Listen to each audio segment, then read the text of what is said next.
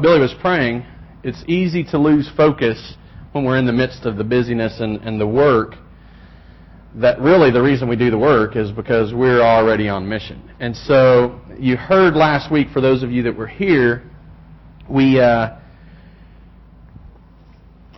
I, I gave a very small presentation. In fact, you know what? I think probably the best thing to do is just pick up from there as we start this. And it was from Isaiah chapter 6. And if you're familiar with Isaiah's call, you will have heard this passage before.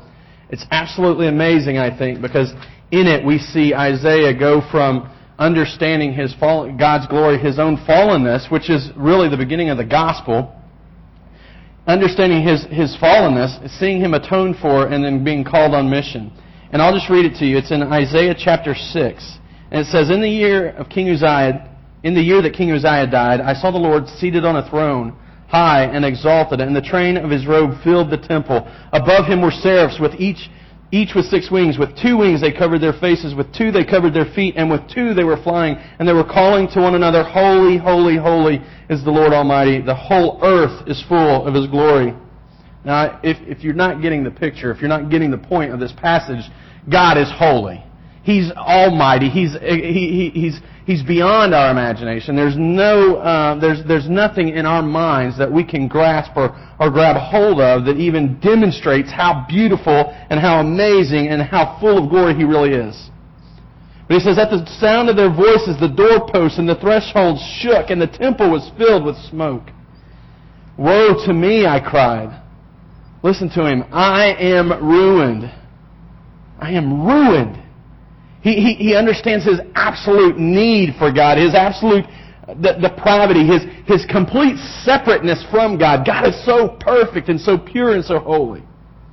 But I am ruined, for I am a man of unclean lips. And I live among a people of unclean lips. And my eyes have seen the King, the Lord Almighty. When you've come into the presence of God, the reality is you don't you don't come into the presence of God and, and just think, well, I've got it made. I've figured it out. I am the man. Because you can't stand before His glory and understand without understanding your own need for Him. Then one of the seraphs flew to me with a live coal in his hand, which he had taken from the tongs, or taken with tongs from the altar. With it he touched my mouth and said, See, this has touched your lips. Your guilt is taken away, and your sin atoned for. And I've never had a hot coal hit my lips. and I've had hot coffee hit my lips. But I'm going to imagine that this wasn't a pleasant experience. I'm going to imagine that while it was amazing and the result and the consequence was absolutely amazing, imagine a hot coal touching your lips. You see, as we're sanctified, as we're, as we're made into the likeness of Christ, there are going to be trials, there's going to be tribulations, there's going to be things that, that work it out in us. But thankfully, we're found righteous, not because of our own work, but because of the Savior. See, this has touched your lips, your guilt is taken away, and your sin atoned for. Then I heard the voice of the Lord saying, Whom shall I send, and who will go for us? And I said, Here am I, send me. Now, a lot of people, a lot of missionaries, in fact, that you'll that you'll speak with, they'll they'll have found a unique and um, very personal interpretation of that verse because they are going to identify with it in such a way that they truly feel that they are saying to God, "Here I am, send me." And so last week I asked you guys to say with me, "Here we are, send us." And as we've, as we've focused on vision and mission and, and, and, and strategies and methods over the last several weeks, we've talked heavily about worship. And I don't ever want to move away from worship because ultimately that is what we've all been called to do. That's what mankind was created for was worship. But what we can't lose sight of in the midst of our worship, in our gatherings, in our, in our lifestyles, in our, in our ministry towards one another is a very important mission. There's a, there's a term that rolls around in church circles that goes, that, that says, uh, that, that tries to move the body to minister to one another. And that term is every member ministry. Back in the, back in the days just before the Reformation, the church had become very uh, well, they were, they were messed up and they had some things very wrong. Um, but as they had done that, they'd, they'd developed this clergy there, there was a layer of clergy and then there was a layer of laity. And the clergy were these special people who were exalted out of the rest of the body and who, who looked down on the people and they were just these, they, they, they, they were sub-Christians as in a sense. And, and so this professional or, or hierarchy of, of ministers, um, they're the ones that knew Scripture. They're the ones that did the service. They're the ones that did the work in the church. And when the Reformation came, there were many things in the Reformation that happened, and part of that was coming back to a true sense of the gospel. But one of the things that didn't happen was break down this wall between this idea of professional clergy and the laity. But as we read the Bible, we don't see any demonstration of a professional clergy and a laity uh, separated by, by um, just a, an idea of status or, or a, a mode of, of operation. There, there are certainly roles in the church. There are certainly people who are called to lead. And they are, they are called to, to ask others to follow along behind them. But that doesn't exalt them to a point that they are of some separate class or some higher or more worthy position in the church. And so in recent years, uh, as, as this so, some people are calling this a new Reformation, uh, the, the second Reformation. They, they've come to realize that this has really misled people and, and actually been bad for the church. The, the church has been hindered and hurt because we've expected for many years that the people who are paid to do all the work, to do all the ministry, it, it, it, it's been most people's position that the people sitting in the pew receive ministry and the people standing in the front give ministry. But that's not the picture that Scripture defines. That's not the picture that, that, that the Bible, the New Testament churches were built around. The, the, the, the method, or the, not the method, the, the model that they were built around was that, that we were a body.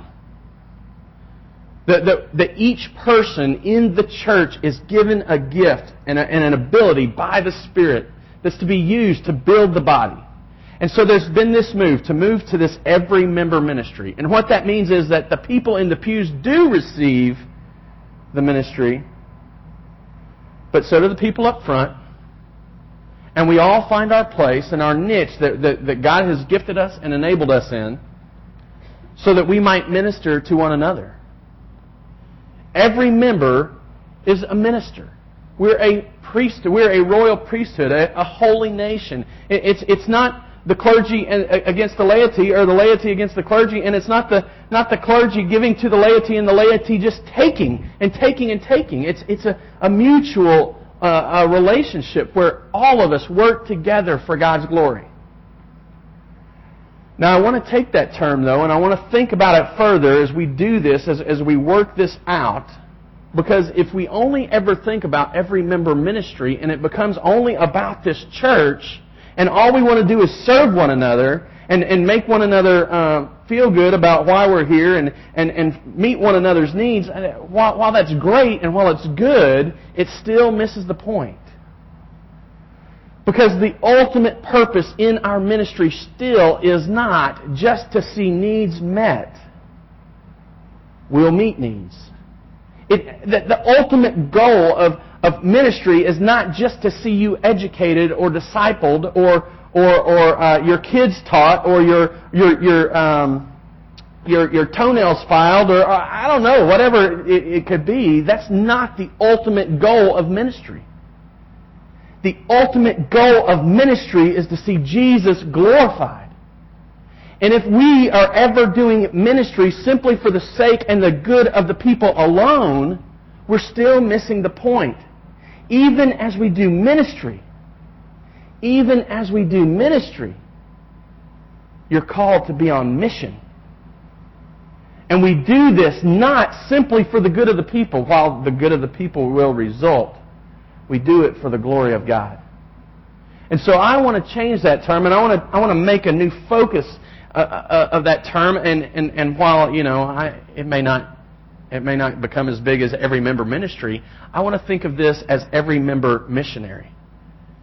Because as we come together and minister, and as we come together and are discipled, and as we come together to worship, the reality is we're not simply doing that for us. We're doing it for the glory of God. And so that as we bring God glory and as we worship Jesus and we, we praise Him for what He did on the cross and we, and we thank Him for, for giving His life for us, we're calling others too to stand with us and worship Him. You see, and that's the mission. Our purpose is to worship. Our mission is to call others to worship alongside us. To become disciples, to, to, to, to walk in and, and, and, and exchange the, the lie that they've accepted for so long and turn to the truth of the gospel. And so tonight, that's our focus. And as, as, as I think about and as we think about moving forward and being missionaries, if you're ministering in the children's department, you're a missionary calling children to worship Jesus, making Jesus the hero. If, if, if you're singing, you're worshiping and you're leading others in worship, but you're doing it not so that they can feel good about themselves or so that they can check some box off, but to glorify Jesus. And so that as people see us doing that, they, they see it and they're, they're moved by it and they're touched by it and, and they worship Jesus.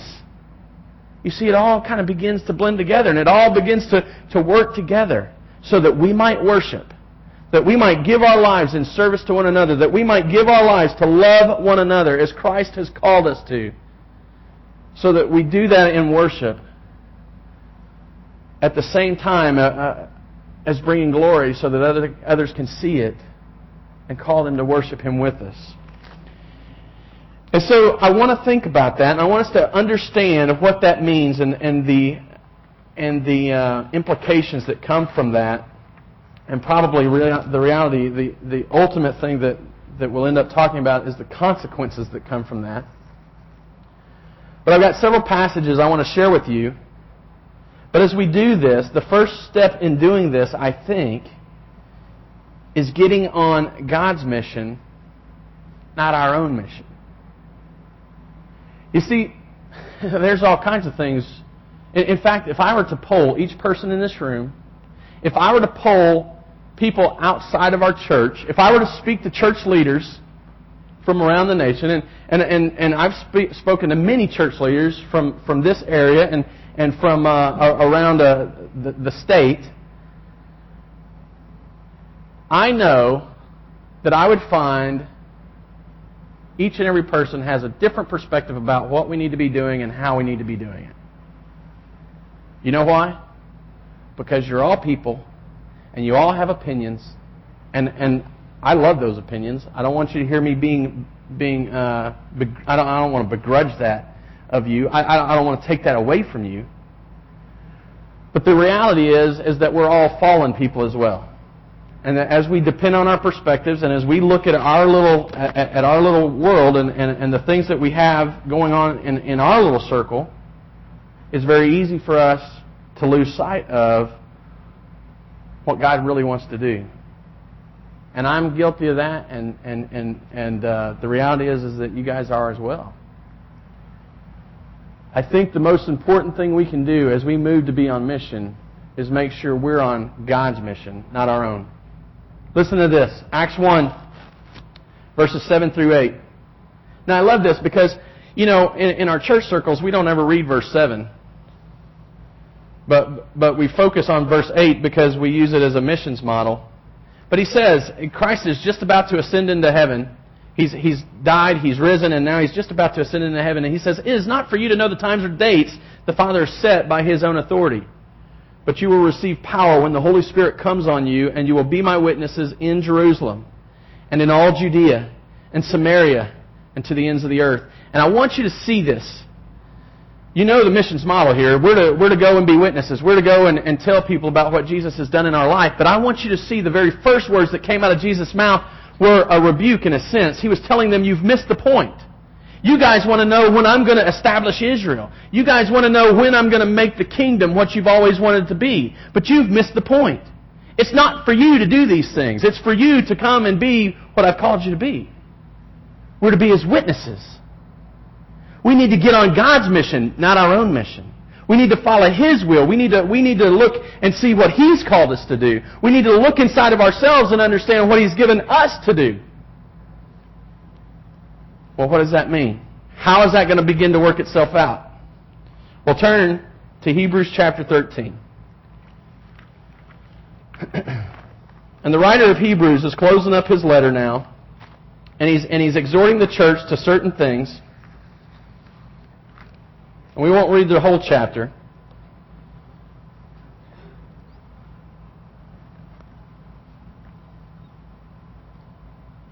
He says, Keep on loving each other as brothers. Do not forget to entertain strangers, for by doing so, some people have entertained angels without knowing it. Remember those in prison. You, let, me, let me just stop there. Do you, do you see what he's calling us to do?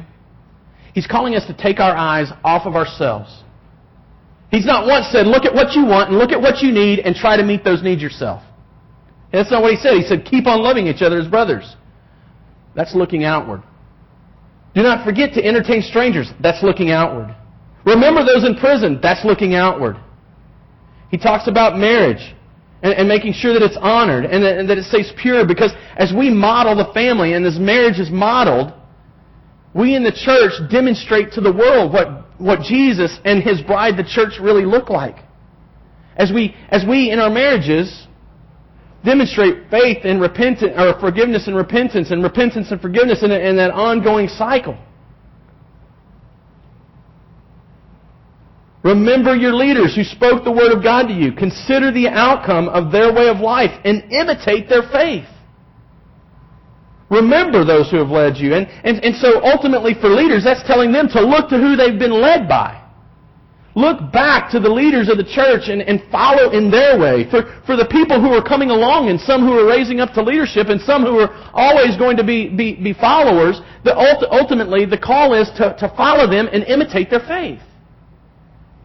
Not once thinking about how do I get what I want? How do I feed myself? How do I serve myself? What can this church give me? You see, that's the wrong focus. That's your mission. That's not God's mission. He goes on to say, do not, carry, do not be carried away by all kinds of strange teachings. It is good for our hearts to be strengthened by grace and not by ceremonial foods which have no value to those who eat them. Don't lose your focus. Don't forget what we're here to do. Don't forget what this is really all about. Don't, don't just buy into all kind of crazy stuff going out there. And, and the reality is we've got a terrible time. I've, I've struggled with this ever since the day we started this because there is so much information that everyone we will ever deal with is exposed to, and so much of it is junk. We're going to be fighting against that, but you know what? That fight is not ours. All we can do is stand up and speak the truth. All we can do is call people to be disciples and we stay focused. And we stay on task. And we don't buy into all that crazy stuff. We, we read our Bibles and we learn the truth. We, we begin to dig and understand so that when we hear the, when we hear the junk, that we can understand it's junk. And our minds aren't changed by it, but then we can begin to speak to people about why it's junk. We stay focused. We stay on task. We stay on God's mission. What's His mission? In the beginning, God created the heavens and the earth. And, and He created a man and a woman, and He told them to fill the earth and to subdue it. And He told them to be fruitful and multiply. And this was in a perfect environment and they rebelled against him, and they didn't obey him, and they ate fruit that they were told not to eat. And as early as the fall, in the midst of the curse that God was placing on mankind because of their sin, God was saying, I am going to bring someone into this planet, into this world, into the, to these people to redeem them. That's His mission. God has never been surprised by this. He was never fooled by it. He did, he, he's always known it. In fact, if you read through Scripture, you'll find that he had been, this plan had been set in place before the foundations of the world. He's always known it. This is his mission.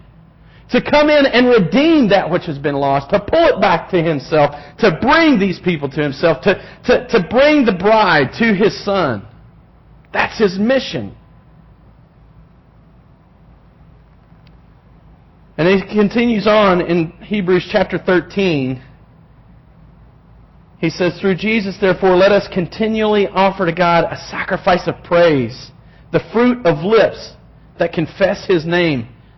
That's His mission making sure that, that we are speaking and praising Jesus so that people hear how important He is in our lives, so that, that we're following in that missional model, so that in our city, in our state, in our nation, and to the ends of the earth, we are proclaiming Jesus' name and praising Him so that people see it and hear it and understand it and are changed by it. You see, that's the mission. And if we ever lose focus of the mission and why we're doing it, you see, we're not doing the mission to glorify ourselves. We're doing the mission to worship God. This is only a part of our worship. Getting up and speaking to people about what He's done in our life is worship. Going wherever it is you go on Monday morning with the express purpose of bringing glory to God is worship. That's the mission and praising Jesus so that nobody ever mistakes what we're about. It's not about what we can get or what we can gain. That's not, a, that, that's not God's mission. He's going to give to us. He's going to, to, to, to bless us. He's going to grow you. He's going to shape you. Like Isaiah, He's going to put you through some painful things that you might be sanctified, so that you might be changed, and, and you might be found holy, so that in the end you can bring glory to Him. That's the mission. He goes on to say, Obey your leaders and submit to their authority. They keep watch over you as men who must give an account. I am not above discipline. I am not above making mistakes. But as we form this church, and as I'm eventually installed as the first elder, I'm going to ask you to follow me. And I'm going to ask you to sometimes submit to my authority.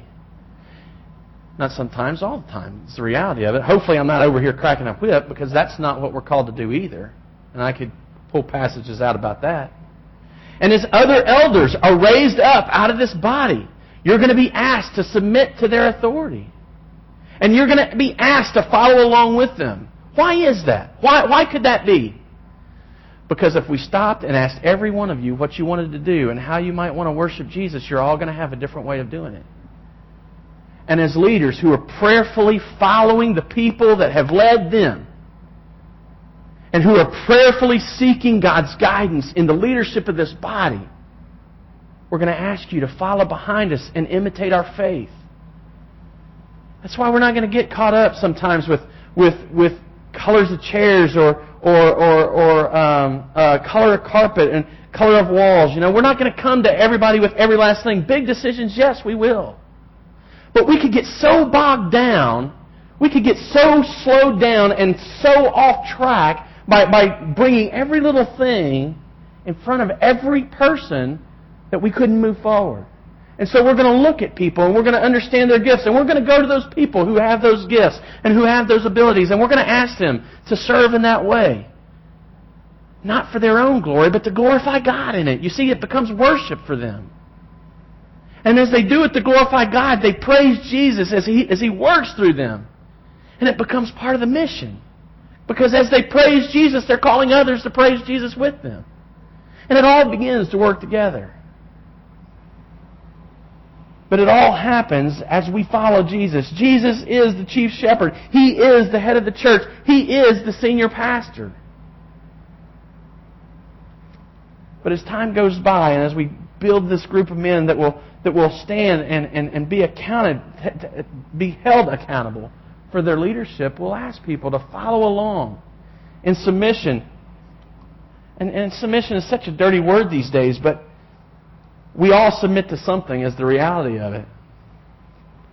We all give our lives to something. And I, I've learned that I don't think there's a better thing to give our lives to than what God has called us to give our lives to and to submit before. But then he doesn't stop there. He doesn't stop there. He doesn't say just submit and, and obey them so that their work. Let me finish the verse. Obey leaders and submit to their authority. They keep watch over you as men who must give an account. Obey them so that their work will be a joy, not a burden. For that would be of no advantage to you. As we build this, that's the reality of it. If all we do is fight and bicker because one person's not getting their way because they've taken their eyes off of God's mission for this church, and well, I really wanted it this way, and, and all I want to do is get it my way. Well, you know, that's going to make it very difficult. And that's going to be a burden. And that's going to burn people out. And pretty soon there won't be anybody that wants to be an elder of this body. Because why are they going to want to deal with a bunch of people who are always angry and bitter and upset? But where does that all come from? It comes from taking your eyes off of Jesus' mission, Take, taking your eyes off of what God's doing in the world and centering it on what you want. But he doesn't stop there. He says, Pray for us. For we are sure that we have a clear conscience and desire to live honorably in every way. Keep your eyes focused on God's mission. Get on His mission. That's what it means to be a missional church. We can be a missional church and we can go and do our own thing. We can, we can go out in the world and do all kind of cool things to let people know that the way is the best church out there. And I think it is. But if we're out there to glorify ourselves and, and exalt ourselves, we've gotten off of God's mission. And if we're doing this so that, say for example, you came to this church and you think, you know what, I'm going to go to this church because I think I can shape it and form it into what I think church should be. Who is that serving?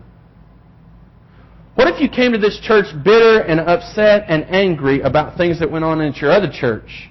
And you think, I'm going to come to this church and expect them to be all that I want them to be. Who does that focus around? What if you came to this church with the idea that, that finally you could shine? Finally, somebody's going to notice my work. Who does that focus around? You see, we're not called to be on our own mission. We're called to be on God's mission. And I'm going to repent first because as I came into this and as I dealt with this, you guys have heard me say this, as I dealt with these things, there were things that I came to with negative attitudes and I presented them negatively and I led you wrongly. You see, as, as I dealt with this, and, and, I, and, and this vision I feel that was developed in me, as I began to speak about it and began to break it out for people, I talked about what should be in church and what I'm not seeing in other churches. And that's wrong. And God, forgive me for that. You, please, forgive me for that. The call is no longer to come and be a part of a church that, that, that, that is different than others or that is better than some other church or that got it right while others got it wrong. The call is to come and be on mission. Not for my glory, not for your glory, not for the glory of the name of this church, but for the glory of the God that sent us.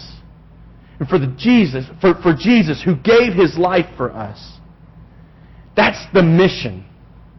And that's where we'll find true worship. And so I call you with me to say, here we are, send us. Not on our own mission, on your mission, on God's mission, on the mission that Jesus Christ came to fulfill. So we've got to get on God's mission. As we do that, you need to expect, or we are going to have to expose idols by teaching Jesus. Acts 19. Flip back to Acts 19. We won't stay here as long as we did in the other passage, but I think this is an absolutely beautiful, beautiful demonstration of what we are going to have to do. I don't think that we walk in and we look at people in the eye and we say, Your job's an idol. I don't think that's necessarily what we need to do. We need to demonstrate their sin. We need to demonstrate their fallenness and their need for Jesus. And we need to do that with grace as we demonstrate the truth. But in Acts 19, Paul, uh, actually Apollos has been teaching in, in, in Ephesus. Ephesus was a world center for idolatry. Artemis, the, the Artemis, the, I forget what she's the goddess of now. It slipped my mind, and I'm not going to look it up. Just, just know that she was a, a, an idol. She was a, a false god, and people in Ephesus worshipped her greatly. She had this huge temple built in her name, and that was the center of worship for Ephesus. And Apollos begins to teach in Ephesus, and this little band of Christian believers begins to be developed. Paul comes into Ephesus and Paul sees that they that they received the gospel, that they understand the truth of the gospel and they're being changed by it, but they haven't been baptized in the Holy Spirit. And he brings and he says and he and he baptizes them in the Holy Spirit. He prays for them and he lays hands on them and they receive the Holy Spirit and this thing begins to happen that is unbelievable. It, it, it blows everybody's mind. And just a few generations later, Ephesus has totally changed. So that now, when you see pillars that stood in the great city Ephesus that was built for the glory and honor of Artemis, you see Jesus fish on these, on these pillars, and, and you see where Christians made a huge impact on this city. But as they did that, something was very critical in their work and in, in the things that they did. And what they began to do was they began to present Jesus as the true God. And they began to present Jesus as the only way, and that threatened the world's idols. And in Acts chapter 19, verse 23, you can begin to read about that. Because as the Christians made inroads in Ephesus, and as they praised Jesus, they, they exposed idols. About that time, there arose a great disturbance about the way. Hey, that sounds familiar. A silversmith named Demetrius, who made silver shrines of Artemis, brought in no little business for the craftsmen. He called them together along with the workmen in related trades and said, Men, know we receive a good income from this business. And you hear and see how this fellow Paul has convinced and led astray large numbers of people here in Ephesus and in practically the whole province of Asia. He says that man-made gods are no gods at all. He attacked idolatry. He exposed it for what it was. And when they heard this, they were furious and began shouting, Great is Artemis of the Ephesians! And soon the whole city was in an uproar. The people seized Gaius and Aristarchus, Paul's traveling companions from Macedonia, and rushed as one man into the theater. And I want you to imagine this mob rushing into this amphitheater and screaming, Great is Artemis! Great is Artemis! They're, they're so uh, uh, afraid of losing their idol. So afraid of really losing what is feeding them. They are making money off of people's idolatry. They're silversmiths and, and they're, and they're uh, craftsmen who are making uh, things to, that, that are offered to this Artemis. And, and the, the whole, their whole world's being turned upside down because of Jesus, and, and they're rebelling against it. But Paul continued to expose the idols. Paul wanted to appear before the crowd, but the disciples would not let him. Even some of the officials of the province, friends of Paul, sent him a message begging him not to venture into the theater. It was a crazy time. The riots in LA have nothing on this. This is a crazy day. They are in this assembly. They're screaming over and over. The assembly was in confusion. This is verse 32. Some were shouting one thing, some another. Most the people did not even know why they were there. The Jews pushed Alexander to the front, and some of the crowd shouted instructions to him. He motioned for silence in order to make a defense before the people. But when they realized he was a Jew, they all shouted in great or in unison for about two hours. We don't even like to get together for church on Sunday for more than about an hour and a half. But these people were so threatened for two hours. And they shouted in unison for about two hours Great is Artemis of the Ephesians. Eventually, the city clerk quiets them down and gets them to, to, to go away. But Paul went into Ephesus not to work his own mission, but to present Jesus, to teach Jesus, which exposes idols. And as we do that, we need to expect opposition. Paul wasn't allowed, the disciples didn't want Paul to go into that arena because they were afraid that he'd be killed.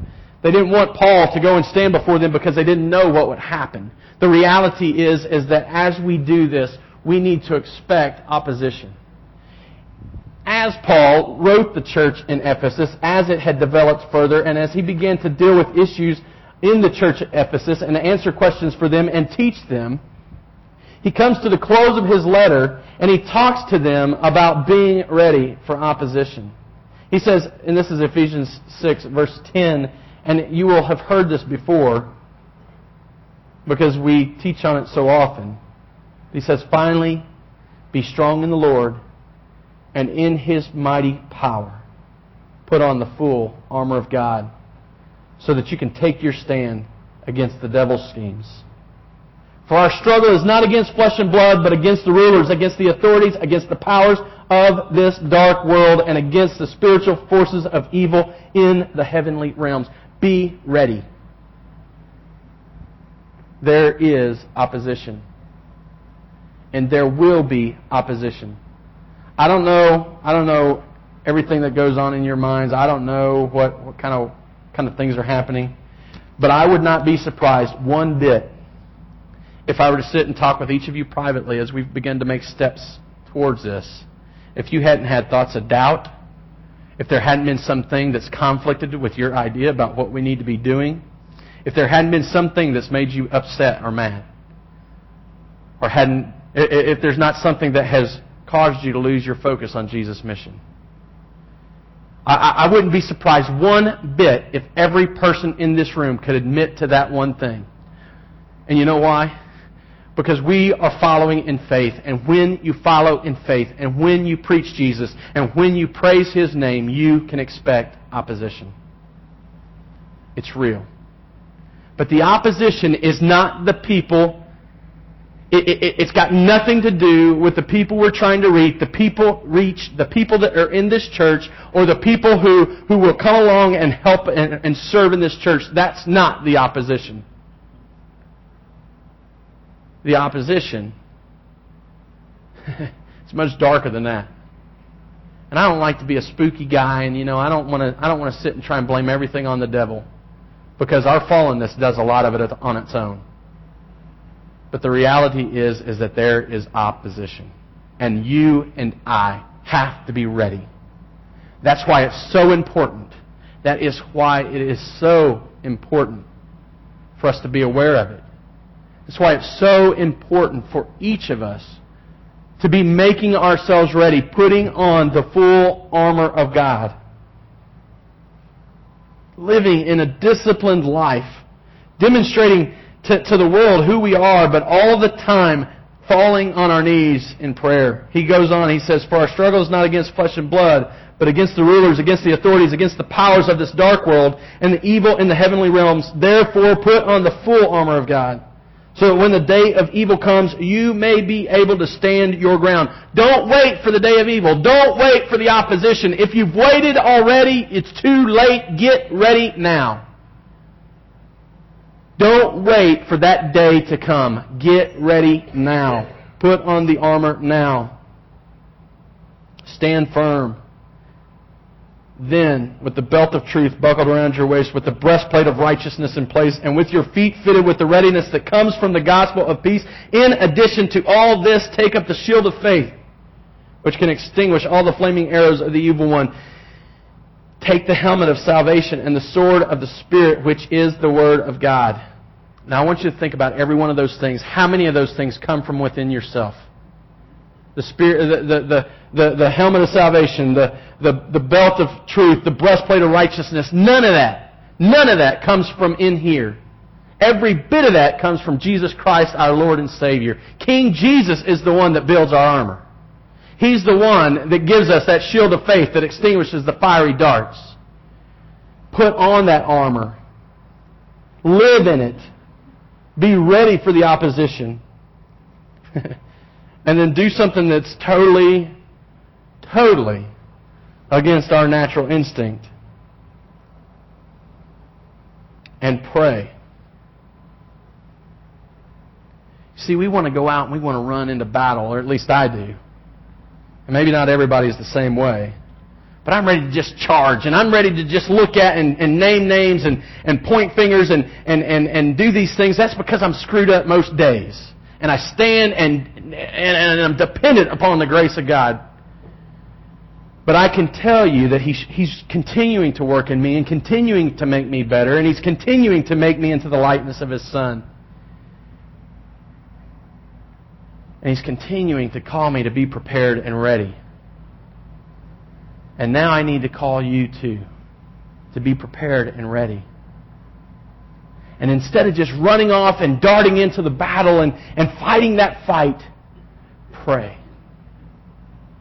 But what's interesting about this verse is it doesn't stop with pray. Don't just pray about yourself. In fact, it doesn't, I don't, I don't think it says once, pray for yourself. And pray in the Spirit on all occasions with all kinds of prayers and requests. With this, with this in mind, be alert and always keep on praying for all the saints. You and I are not alone in this. it's almost as if we're the front line of some amazing army. And we're locked arms. And we're standing there together knowing that opposition's coming. But standing unified praying for one another, lifting one another up, bringing, bringing one another's needs before the Lord, praying for, praying for one another's sanctification, praying for one another to have power in the Holy Spirit. Praying. Not for, not for Aunt Susie's toe, not that that's not necessarily a, a, a prayer request, but beyond that as well. Does anybody have an Aunt Susie? I hope not.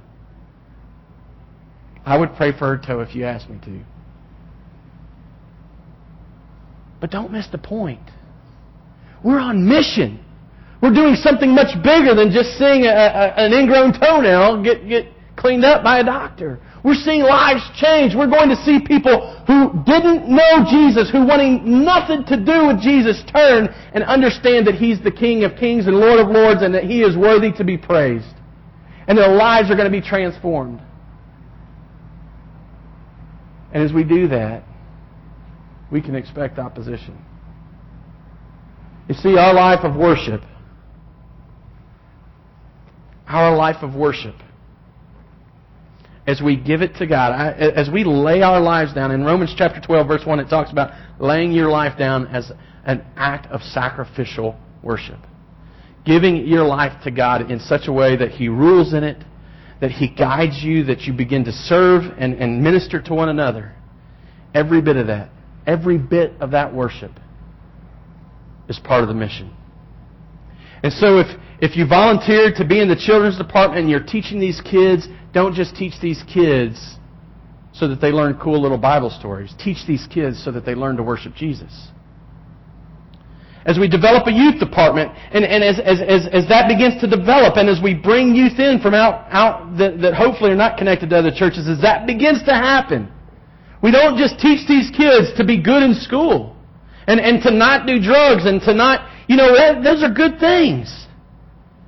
But they're temporary fixes. They need Jesus.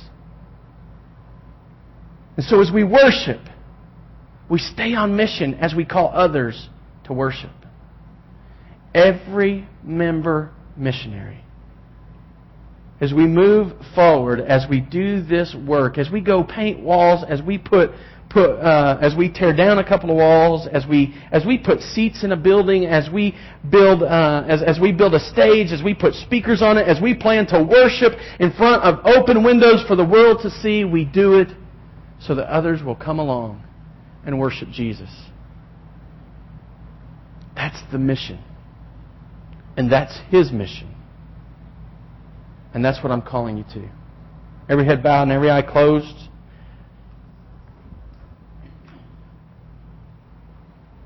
I've repented before you tonight. And I've told you that I led you wrongly in the beginning. And I ask your forgiveness. But now, I'm going to ask you to repent. I want you to think about the motives that have led you to this. And I don't want you to run away scared. I just want you to change your motive.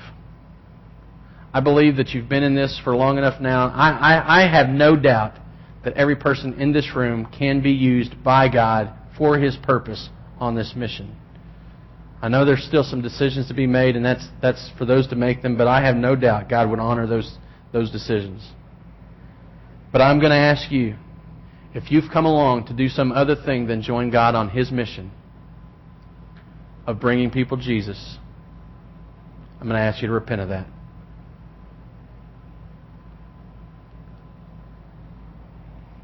I'm going to ask you to change your mind in such a way that you turn. And instead of looking at other churches and what they should be doing, we look at our church and what we're going to do and how much we want to praise Jesus and call others to worship Him with us. Dear my Father, we thank you that you are forgiving that you're gracious, that you're merciful, that even in our inepts, uh, our, our, in, our ineptitude, in, in, our failures, and in our flaws, and in, in all that, that's wrong inside of us, you work. And you change us and you make us new. And, and somehow, I don't know how you do it, but somehow your light shines in us, God. I pray. I pray, Father, that, that you will just bring us along that you will do this work in us. So that we might turn and glorify you. I pray that you will help us to understand what it means to rest in you, to depend on your grace, to, to read your word, and to, and to be ready for opposition. I pray that you'll, you'll, you'll challenge us to, to check our motives I pray that you'll help us to see where we need to make ourselves better so that we might be pointing people to Jesus. I pray, Father, above all other things, that you'll keep us focused on worshiping you and living in your mission. So all these things I pray in Jesus' name. Amen. All right.